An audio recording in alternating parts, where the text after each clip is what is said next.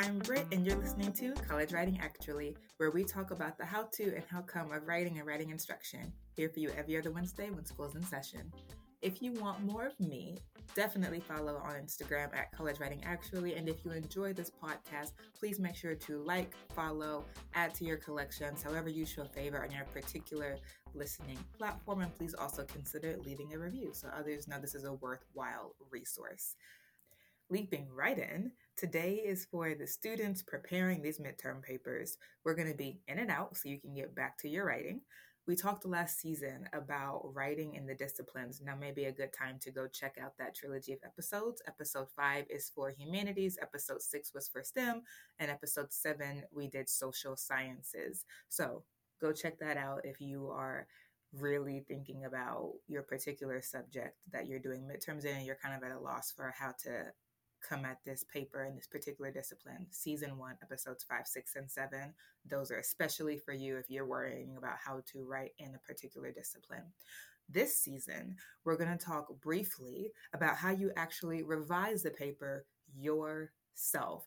If your school has a writing center, absolutely go. I also recognize that writing centers get backed up during midterms and finals, and so you may be on a waiting list. Here are three quick tips to how you can revise your paper yourself.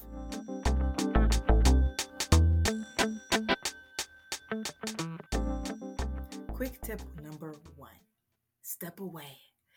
I know it's hard. I know it's hard, but step away from the paper. Even if it's for half an hour, you need to try to get away. It allows your brain to process in the background and see things that you may have been too hyper focused to pick up on. Things like a counter argument you need to address, things like a better point that you haven't made yet, or that perfect conclusion. Pro tip don't do other work if you're taking a break for less than an hour, right? Like actually give your brain time to not do the thing that you're doing. And the thing that you're doing is writing. So don't go write something else.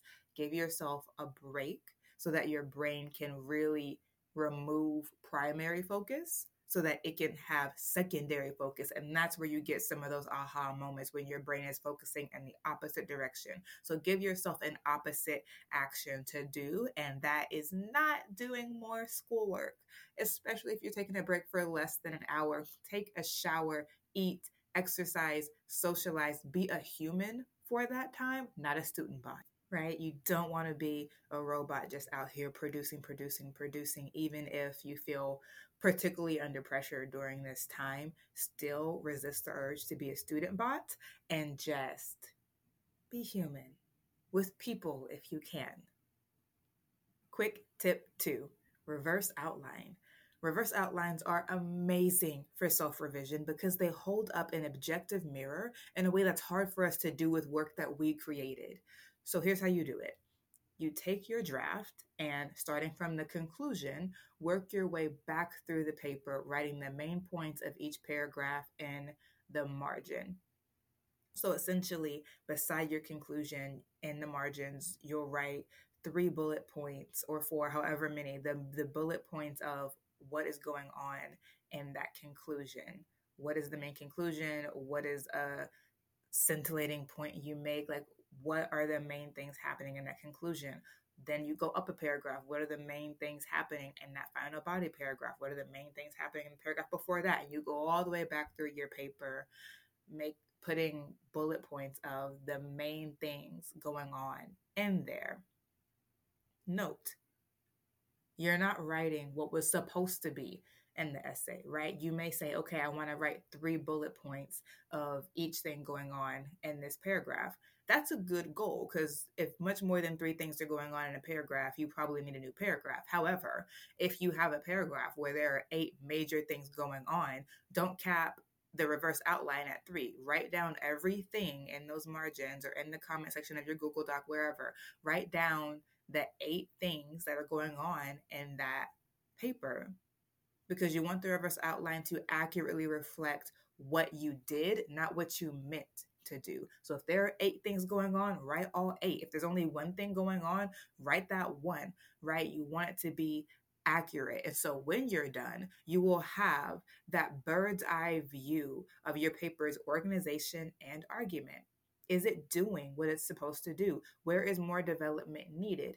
Now you can identify those places very precisely. Ta da! The magic of reverse outlines. Final quick tip for you read it aloud or have it read by your computer, your phone, whatever. Get it in the air. I don't know if the part of your brain that reads in your head is different than the part of your brain that controls speech, but I know our brains are too smart for their own good. If you read a typo in your head, you'll automatically fix it in your head. Sometimes without realizing that you just autocorrected an issue. It happens to me all the time. But when I read it out loud, I have to encounter every four line sentence, every tangent, every off that's supposed to be off. This is a brain hack you want to pull out when you're in the last stages and need new eyes in a hurry. If you have a friend handy, maybe y'all swap papers and read each other's papers out loud. How other people read your work can also give you a new perspective on oh, they sort of stumbled over that sentence. That's really clear to me because I know how it's supposed to flow. Okay, well, let me go and revise that sentence a bit so that it's easy for people who exist outside of my head, right? So read it aloud. It's really helpful if you could have other people read it to you. But if you only have yourself for the moment, yourself is absolutely good enough. Read it out loud yourself, have your computer read it to you, and see the paper with new eyes by actually hearing it with your ears. Okay, writers, you got this. Get out there and write on. Happy midterms.